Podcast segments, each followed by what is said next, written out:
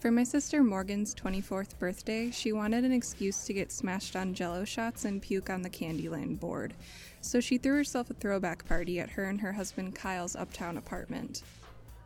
I looked hot in my overalls, sipping on my third mug of Capri Sun and Belvedere. The mug had been a gift for our dad on his 50th birthday, before he died, and it said World's Best Dad on it, which was a joke. Our dad was shitty. But Morgan was always sincere. She wouldn't have given him the mug if she hadn't believed it was true. Just like she wouldn't have thrown a throwback birthday party for herself if she didn't think her childhood had been great. It hadn't been terrible, I guess. Every summer Sunday, Morgan and I used to get back from 9 a.m. Mass and head straight for the pool five blocks away.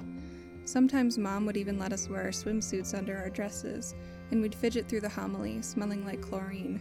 And when we said thanks be to God after the benediction, we really fucking meant it. That was before Mom got too sick to go to Mass, before the Eucharistic minister with the peacock brooch had to bring the little golden pyx to her in bed every Sunday and place the pale wafer on her tongue. I slumped in the white armchair in the corner of the dining room, eyeing both the living room and the kitchen because of the open floor plan. Some people danced, sweaty, heads lolling to the side. Strangers played Twister in the living room. A guy stood behind two girls bent over in downward dog with his hands on both their asses.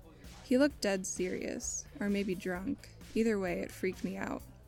The whole apartment brimmed with cologne in the color gray gray suits, gray sweaters, gray leggings.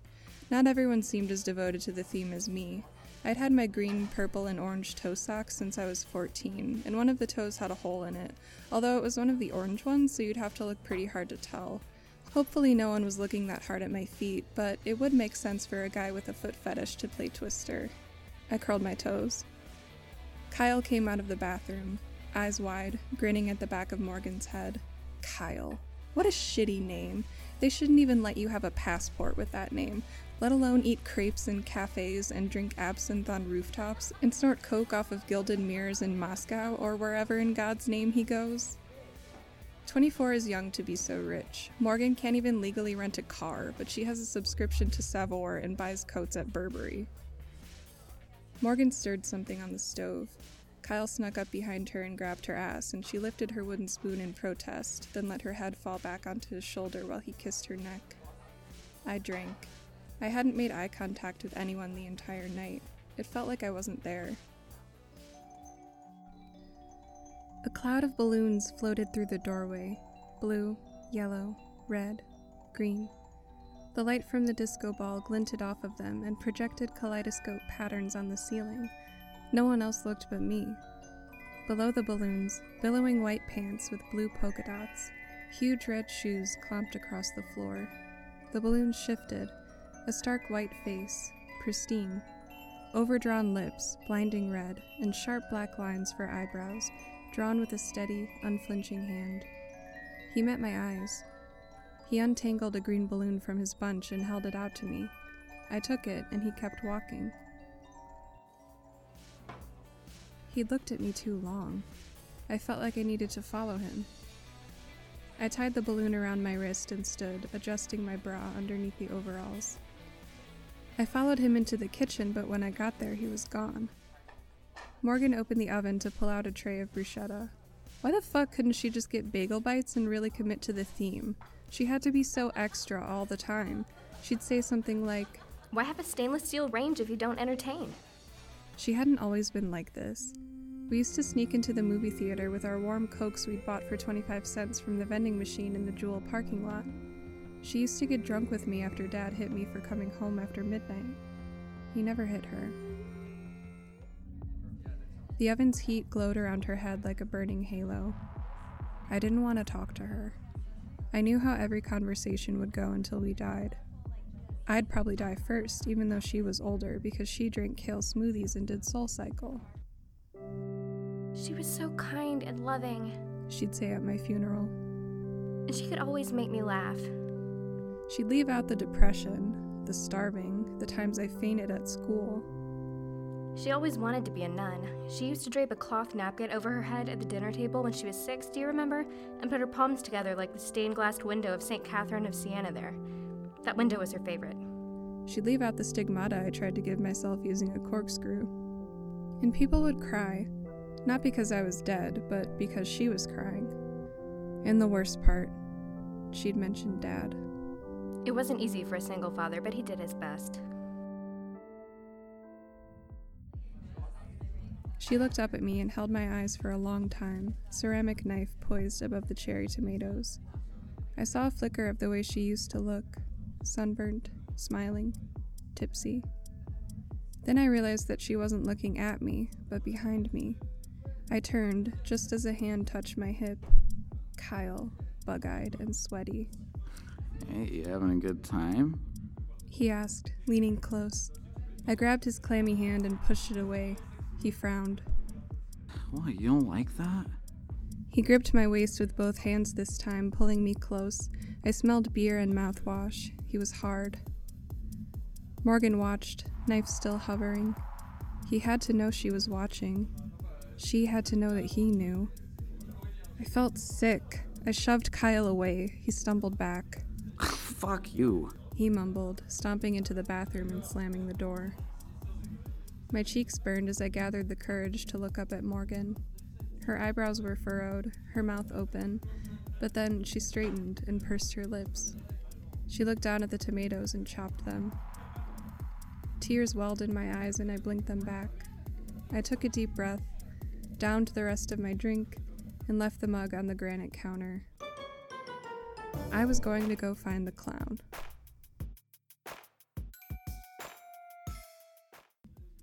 Our eyes met as he went into the bathroom across the hall. I sat on the guest bedroom bed, waiting for him to come in. The sex would be awkward and bad, and I'd have to keep from laughing the whole time, but at least it'd be a fun story. I watched the clock tick, squishing the green balloon in my hands, judging how much pressure it would take to pop. The clock was St. Francis's cross, the medieval looking tiered crucifix, with a minute and a second hand. Morgan got it in Rome last year, saying it reminded her of mom. I think she just felt guilty for not doing anything Catholic in Rome. The clock was a hand painted replica showing the six angels and the five witnesses of the crucifixion. Mary Magdalene stood in the crowd, hand on her throat. I always wondered how the seven demons came out of her, maybe through her mouth. The middle angel on Jesus' right always caught my eye with his orange robes and his sharp jaw. His halo seemed brighter than the others. A cross just like this hung in the chapel of our church back home.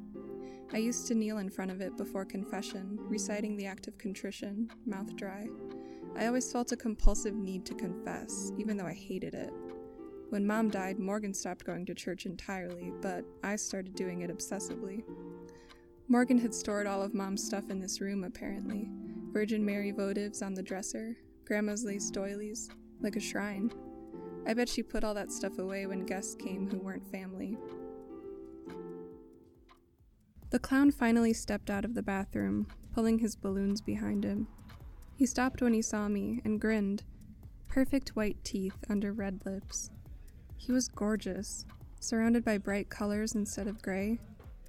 I wasn't drunk anymore, and my heart pounded as he walked through the bedroom doorway and let go of the balloons and shut the door. So much quieter. The clock ticked, the same sound that had woken me up that morning to an empty apartment, Morgan at spin class, and Kyle picking tomatoes in the garden. The clown pointed at my green balloon, then at his bunch of balloons. He wiggled his eyebrows and held his belly, silently chuckling, eyes squeezed shut. I knew he meant, We match. and it was so charming that I thought I might cry. He pointed at the clock and tapped his foot. I've been waiting for you. I nodded in reply. He wrung his gloved hands together, eyebrows furrowed, I'm nervous. and I tilted my head in response.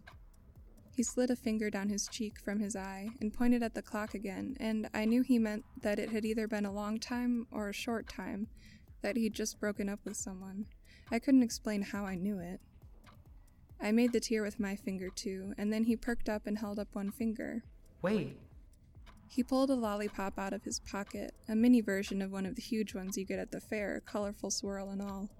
I took it and opened the wrapper and put it in my mouth. It tasted like plastic. They used to taste better. I scooted to the edge of the bed, the candy still in my mouth, and reached up and pulled on his gloves. He yanked his hands back like I'd burned him and wiggled one finger, silently chuckling again. He touched my hair, stroked my neck, and nuzzled the air. Soft.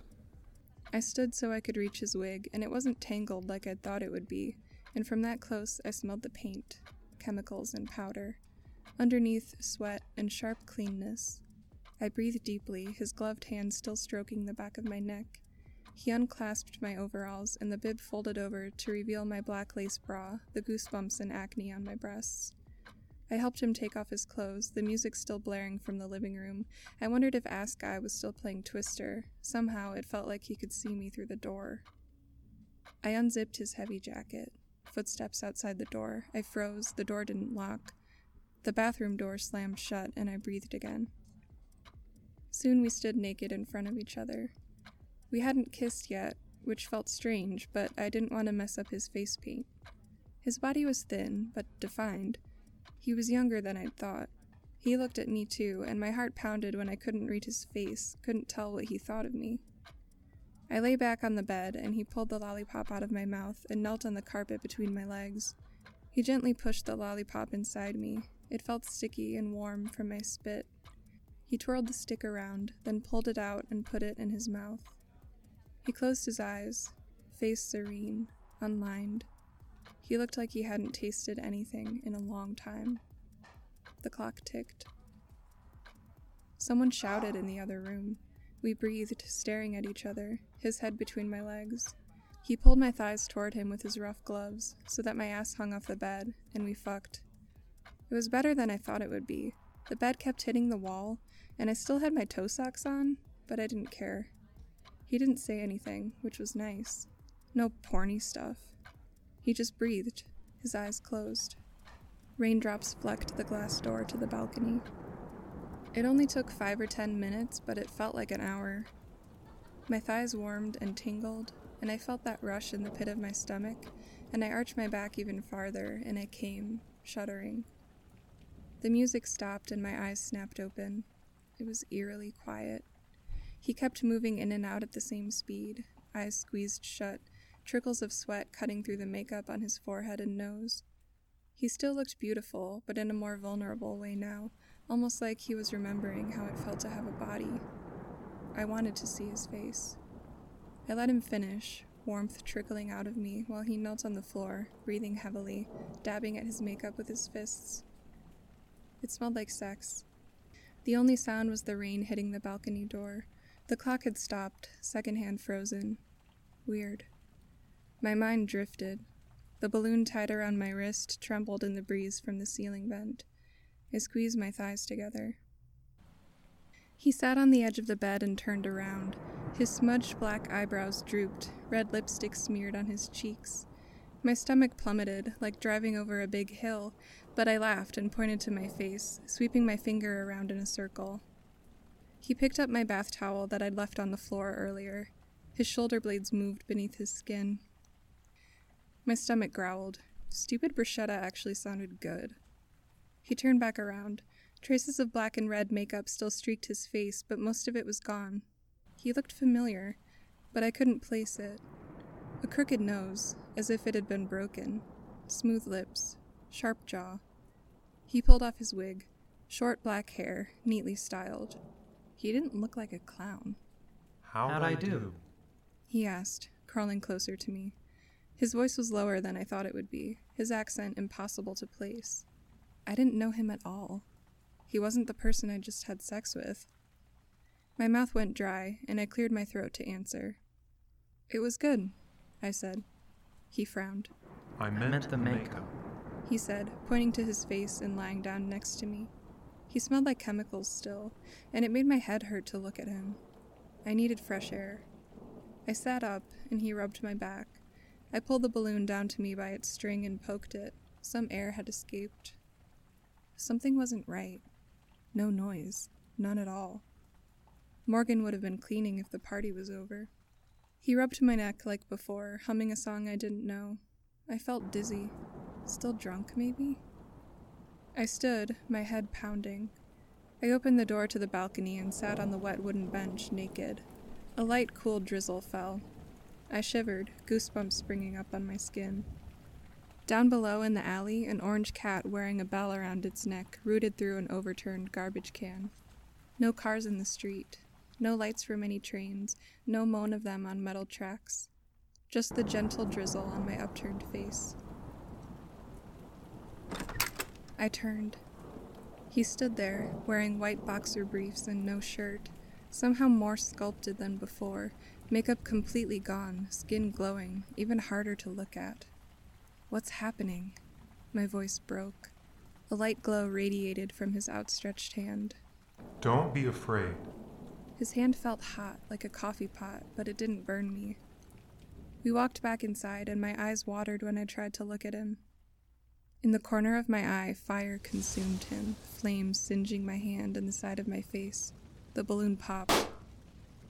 We left the bedroom, left behind the clown suit and the overalls and the lollipop stuck to the carpet and the St. Francis clock. Plastic cups littered the hallway floor. The popped balloon dragged through puddles of spilled drinks. The liquid soaked through my socks. No one in the kitchen. Lights still on, oven still on, still open, tray of bruschetta on the floor. Morgan's overturned wine glass rested on the counter. A lump rose in my throat. Why did he give me the balloon earlier? Why did he want me to follow him? Why did you choose me?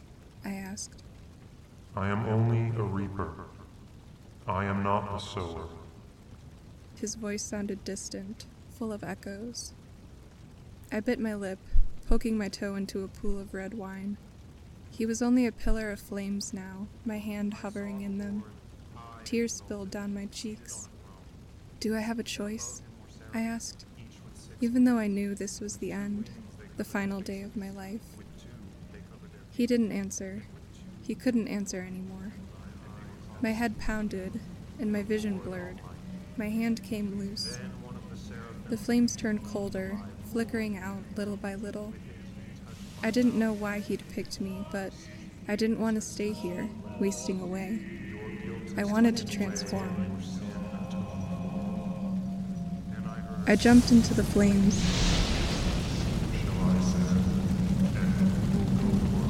Like plunging into a scalding bath, my skin scrubbing away until it was new and raw pink. And I smelled salt and honey and cool moisture wrapped around me, a blanket of milk. A film ripped away from my eyes, and I blinked away stinging tears. It was blinding. A bright, cold, expansive sea glimmered before me, beckoning, beckoning, beckoning, beckoning.